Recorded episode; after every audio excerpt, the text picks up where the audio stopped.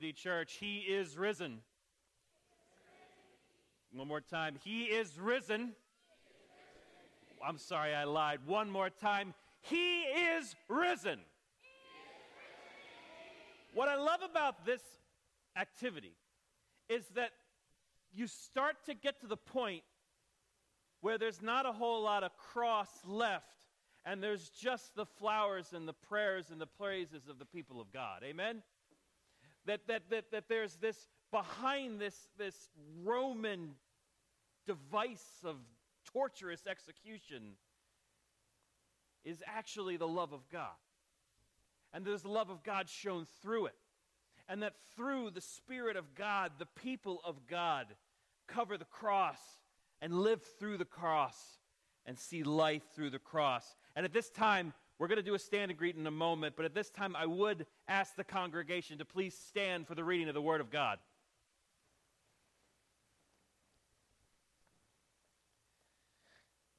Now, on the first day of the week, that's important. Mary Magdalene came to the tomb early while it was still dark and saw that the stone had been taken away from the tomb. And she ran and went to Simon Peter and to the other disciple, the one whom Jesus loved, and said to him, They've taken the Lord out of the tomb, and we don't know where they've laid him. So Peter went out with the other disciple, and they were going towards the tomb, and both of them were running together, but the other disciple outran Peter and reached the tomb first, and stooping to look in, he saw the linen cloths lying there, but he didn't go in. Then Simon Peter came following him and went into the tomb, and he saw the linen cloths lying there, and the face cloth which had been on Jesus' head, not lying with the linen clothes, but folded up in a place by itself. Then the other disciple who had reached the tomb first also went in, and he saw and believed. For as yet they did not understand the scripture that he must rise from the dead. And then the disciples went back to their home. Brothers and sisters, all flesh is grass, and the beauty of that grass is like the flower of a field. The grass withers, the flower fades, but this, the word of our Lord, which speaks of the cross and the empty tomb, this word of our God endures. Amen. Amen. Would you please stand and greet somebody with He is risen? Good morning once again. Friends, we are gathered together today to celebrate resurrection because the tomb is empty and he is risen. And for those of you who are grammatically inclined, you might wonder why we don't say he has risen. I suppose that would be all right to say, but to say he is risen implies that Jesus, who was three days ago dead, I mean, really dead, has been raised and continues to this day to be risen. Saying he has risen kind of speaks of a historic event, but saying that he is risen speaks of a current reality. Being risen defines who Jesus is. And since it defines who Jesus is, it therefore defines who we are. Amen? Once the chains of sin that held us back from being who we were created to be were removed. But now he is risen. Because he is risen, this resurrection defines your very existence. It defines my very existence. For you and I are now welcomed into a life of freedom. Paul says in Galatians, For it is freedom that you were set free. It is because God desired for you a life of freedom, a, a life in union with Him, that your sins being forgiven, that He offers you a life that allows you to truly be you. This Jesus, who died on a cross to pay the penalty for your sins and mine, and now, because the tomb is empty, we are called to follow his resurrection lead and are now offered new life in him. So, we've been working through this letter of Galatians, and at the end of the book of Galatians, Paul says, As for me, God forbid that I should boast except in the cross of our Lord uh, Jesus, the Messiah, through whom the world has been crucified to me and I to the world. Now, this past Friday night, we talked about how the truth of the cross isn't just knowledge that needs that belongs in my head. It is the love from God that belongs in my heart. The cross is now the centerpiece of the faith. My chains are gone. I've been set free. I've been set free to respond to the love that God has shown me by reflecting that love back into the world. But Paul goes on. He doesn't stop there. He goes on and he says this funny thing that if you've read the rest of Galatians, it makes sense, but uh, if you haven't, it's kind of a funny thing. He says, Circumcision, you, th- you see, is nothing, and neither is uncircumcision. So we've been discovering over the past six weeks that there have been some in the Galatian church community who are telling new Christians that there were certain religious things that they needed to do in order to be true Christians. And Paul has no time for that. You see, the work has been done, the price has been paid. There is nothing that you and I ever need to do in order to earn God's love. Uh, circumcision was a Jewish custom that marked out the people of God as the people of God. It, was a physical custom in the Old Testament, but now, in Jesus, a new day has dawned, a new covenant has dawned, and the love shown on the cross and the new life offered in the resurrection are available to all of us beyond the confines of religion. Paul says circumcision, uncircumcision, that's not what matters. He says what matters is new creation. Uh, pick any religious ritual, even Christian ones. Uh, going to church, reading your Bible, joining a small group, serving the poor. Please hear me when I say that all of those things are excellent responses to God's love. It's good for you to do those things, but not because God is keeping score. What matters first and foremost is new creation because it was for freedom that we've been set free. Paul is saying that in Christ, you're a whole new creature. He goes on by saying, Peace and mercy to everyone who lines up by this standard. Yes, on God's Israel. Oh, Paul, that's some controversial language, though, isn't it? Israel was God's chosen people. But sometimes we forget that Israel was chosen in order that they might be a blessing to the world. In Galatians, Paul showed us that Jesus was how God fulfilled Israel's calling to bless the world. Jesus, you see, was, was Israel's representative Messiah. And that's a heavy phrase for Easter Sunday. But let me unpack that for you a bit. You see, Israel was God's chosen people. Uh, given a mission to bless the world. Jesus was like the true Israelite, the one who lived out that mission, the one who lived out what it meant to be Israel. And Paul says that, that Jesus was so obedient to this mission, so obedient to that calling, that he went straight into the dark cave of death itself and came out through the other side.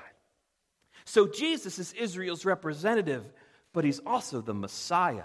The Messiah means the anointed one. What that means is that this resurrected Jesus is king. Have you ever wondered what it looks like when God is king? Friends, we're gathered here today to remind each other that what it looks like when God is king is a cross and an empty tomb. Have you ever wondered what it looks like for us to be citizens of God's kingdom?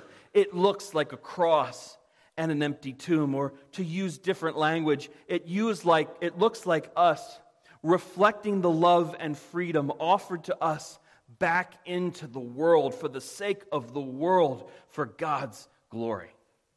John records that one of the last things that Jesus said on the cross was it is finished.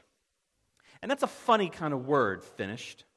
Obviously we can think of it as Jesus being finished with the ordeal of the crucifixion, or even being finished with his earthly life or his earthly ministry, but it might remind us of something else, something a little bit more.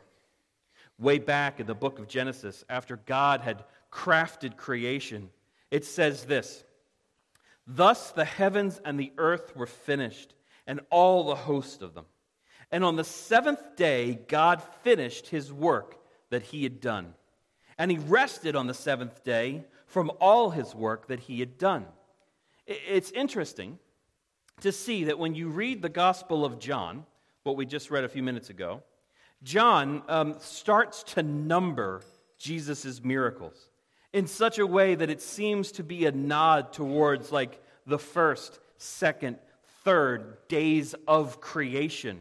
So that on the cross, when Jesus says it is finished and then rests on the Sabbath day, it's as if God is finished with the old covenant.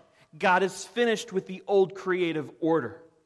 And then when John tells the story of the resurrection in John 20, he makes a special point, as we saw earlier. Twice he says, he tells us that it was the first day of the week, signifying that the resurrection is the first miracle of the first day of a new creation that you and I are living right now. So, as the old creation gives way to new creation, the law gives birth to, gives way to the life of freedom in the Holy Spirit. The mark of circumcision gives way uh, to a life marked by faith in Christ. In the old creation, we looked back because of humanity's perfect union with God, and the garden was broken by the fall. And when, when this happened, heaven and earth itself were separated. And as we said before, God's call to Israel was a rescue mission to save the world that, that culminated in the cross. But, but all of that was a response to that separation of heaven and earth. That is, until the turning point of the cross. When Jesus said those words, it is finished. Now, in this new creation, we're not looking back anymore. In the new creation, we're looking forward. And what are we looking forward to? We're looking forward to the reunification, the marriage of heaven and earth. In the end of the book of Revelations, it says, Then I saw a new heaven and a new earth. For the first heaven and the first earth had passed away, and the sea was no more. And I saw a holy city, New Jerusalem, coming down out of heaven from God, prepared as a bride adorned for, adorned for her husband. And I heard a loud voice from the throne saying, Behold, the dwelling place of God is with man. He will dwell with them, and they will be his people, and God himself will be with them as their God. And he will wipe away every tear from their eyes, and death shall be no more. Neither shall there be mourning, or crying, or pain any more, for the former things have passed away and he who was seated on the throne saying, Behold, I make all things new. That is why the resurrection matters. That is why Easter matters. The resurrection is the first fruits of a new creation that will culminate with the reunification of heaven and earth itself. And now, if you leave here today and you hear nothing else, I want to dispel three lies about the truth of this new creation. The first lie is that the new creation is about going to heaven when you die. There are several times in the New Testament when writers mention something to the effect about being in heaven or paradise, as Jesus said, when we die. But we have to be careful not to make that the point. The point, as we just saw in Revelation, is the cosmic reconciliation of all things. The point is not about you and I getting a ticket to heaven when we die.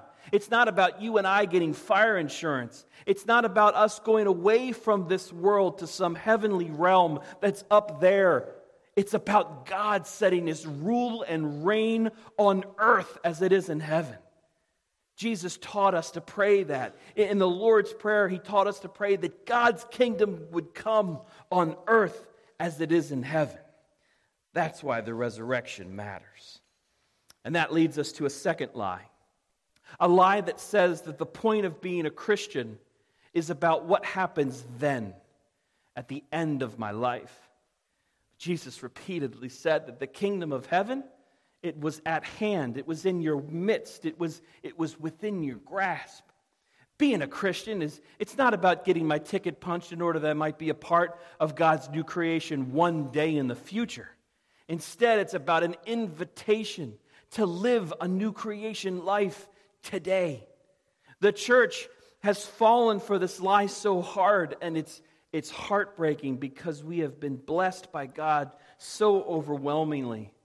The reason why you and I have been blessed is order that we might be a blessing to others, that we might love our neighbors as ourselves. We've been um, sacrificially served by our God. Therefore, let us serve sacrificially others.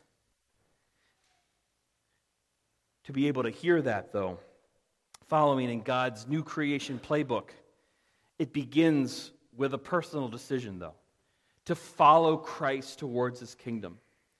And that leads us to one final lie one that says that the closer you get to God, the farther away you get from yourself. Sometimes people meet the Lord and then they give their lives to Jesus and they become a Christian. And just like the Apostle Paul did, it creates this kind of radical change in their character. And their friends might say, Man, it's like I don't even know you anymore. That change, it's good, but I think that one of the marks of living life in the new creation is that you were creating, or is that you're becoming more you than ever before. It's not that you're becoming less you, it's becoming it's that you're becoming more yourself. You are a son or a daughter of your Father in heaven. You were created in His image to know and to love Him and to know and love others. You were created for a reason in Christ. You were created to be the person you were created to be, and in Christ you could be that person. You're not becoming less yourself, you're becoming more yourself. You're becoming more a new creation. So, what does it look like for us to, to live out this new creation reality? And first of all, I think it looks exactly like what we're doing today. It looks like celebrating. We are celebrating the truth that the story of all creation has turned a corner at the cross, and we are now living a resurrected life in Christ. Now, I have no problems with living into like standard Easter traditions. Um, I loved, when I was a kid, I loved Easter baskets. Um, so I just was out of curiosity, the kids that are in the room, I just was like, you could shout out, what is your favorite Easter candy? Shout it out. You say Reese's eggs? Kit Kats. Okay. What else? Gummy bears, gummy, gummy beans. Who actually likes peeps? Anybody? Like two or three of us. Yeah. I wonder how the peep people stay in business, but every year they do. You know, what's that? Cadbury eggs. Very good. Today I will get Mary Sue Easter eggs, absolutely. I, I'm personally, I'm a peanut butter egg guy. Uh, I'm, like, I'm almost can guarantee you that my mother, my mother will be giving me a, a boatload of uh, Reese's peanut butter eggs this afternoon, and I'm looking forward to that. Every year she does, yeah. So, and at dinner this afternoon, my mom will make a ham with vegetables and a baked potato casserole and, and deviled eggs, and we'll have carrot cake and all kinds of delicious stuff. And before dinner, the kids will have like an Easter egg hunt. Did you know that Easter eggs, they symbolize the empty tomb with like a lively treat inside, which is like Jesus? Our homes are decorated with flowers and bright colors, and we wear nice spring clothes, and we spend time with family and friends. And, and these normal traditions of Easter, I think that they're great. I just think we need more of it. The day we celebrate the resurrection of our Lord and the launching of a whole new creation bursting forth right here in the midst of this one deserves even more than your best Easter ham. Easter is a major festival of the Christian year. It deserves to be celebrated by a season of feasts and parties and games and raucous behavior, you know? Raucous behavior. Yes, I said raucous. We can be inspired and informed by the traditions of the church over the past 2,000 years, but you know, that doesn't mean we need to be limited by them. Like, I wonder, like, what are the Easter traditions that you have been inspired to start in your family, in your extended family, or in your church? Because celebrating Easter is only the beginning. If resurrection is reality, then it means that we're called to be a people uh, shaped by it. In a very real sense, our lives now need to be shaped by the resurrection because it is the source of our life and our hope for the future. Sure, we'll go back to work tomorrow or the next day or eventually, but I just wonder what does it look like for you personally to live a life of celebration of the resurrection, of new life, of new creation right now and in, in your particular environments where God takes you throughout the day? It also means that our community is shaped by this. Um, we're going to take communion in a few minutes. And our communion table is one that's open to all who call and confess the name of Jesus as Lord. Um, but it's a communion, it's a community thing, the Lord's table. It's something that we do together. It's something that we do as a resurrection shaped community. We remind ourselves that, that Christ's body and his blood have been poured out for us, and that in him and him alone we have new life. So the bread is unleavened. There's also gluten free crackers, and uh, all of the uh, wine or all of the, the, um, the, the cup today is uh, grape juice. So uh, I know that there's lots of kids in the room. Uh, it's all grape juice today, there's no wine. So um, after coming forward, I'll ask you to take the elements back to your seat where we will take them together.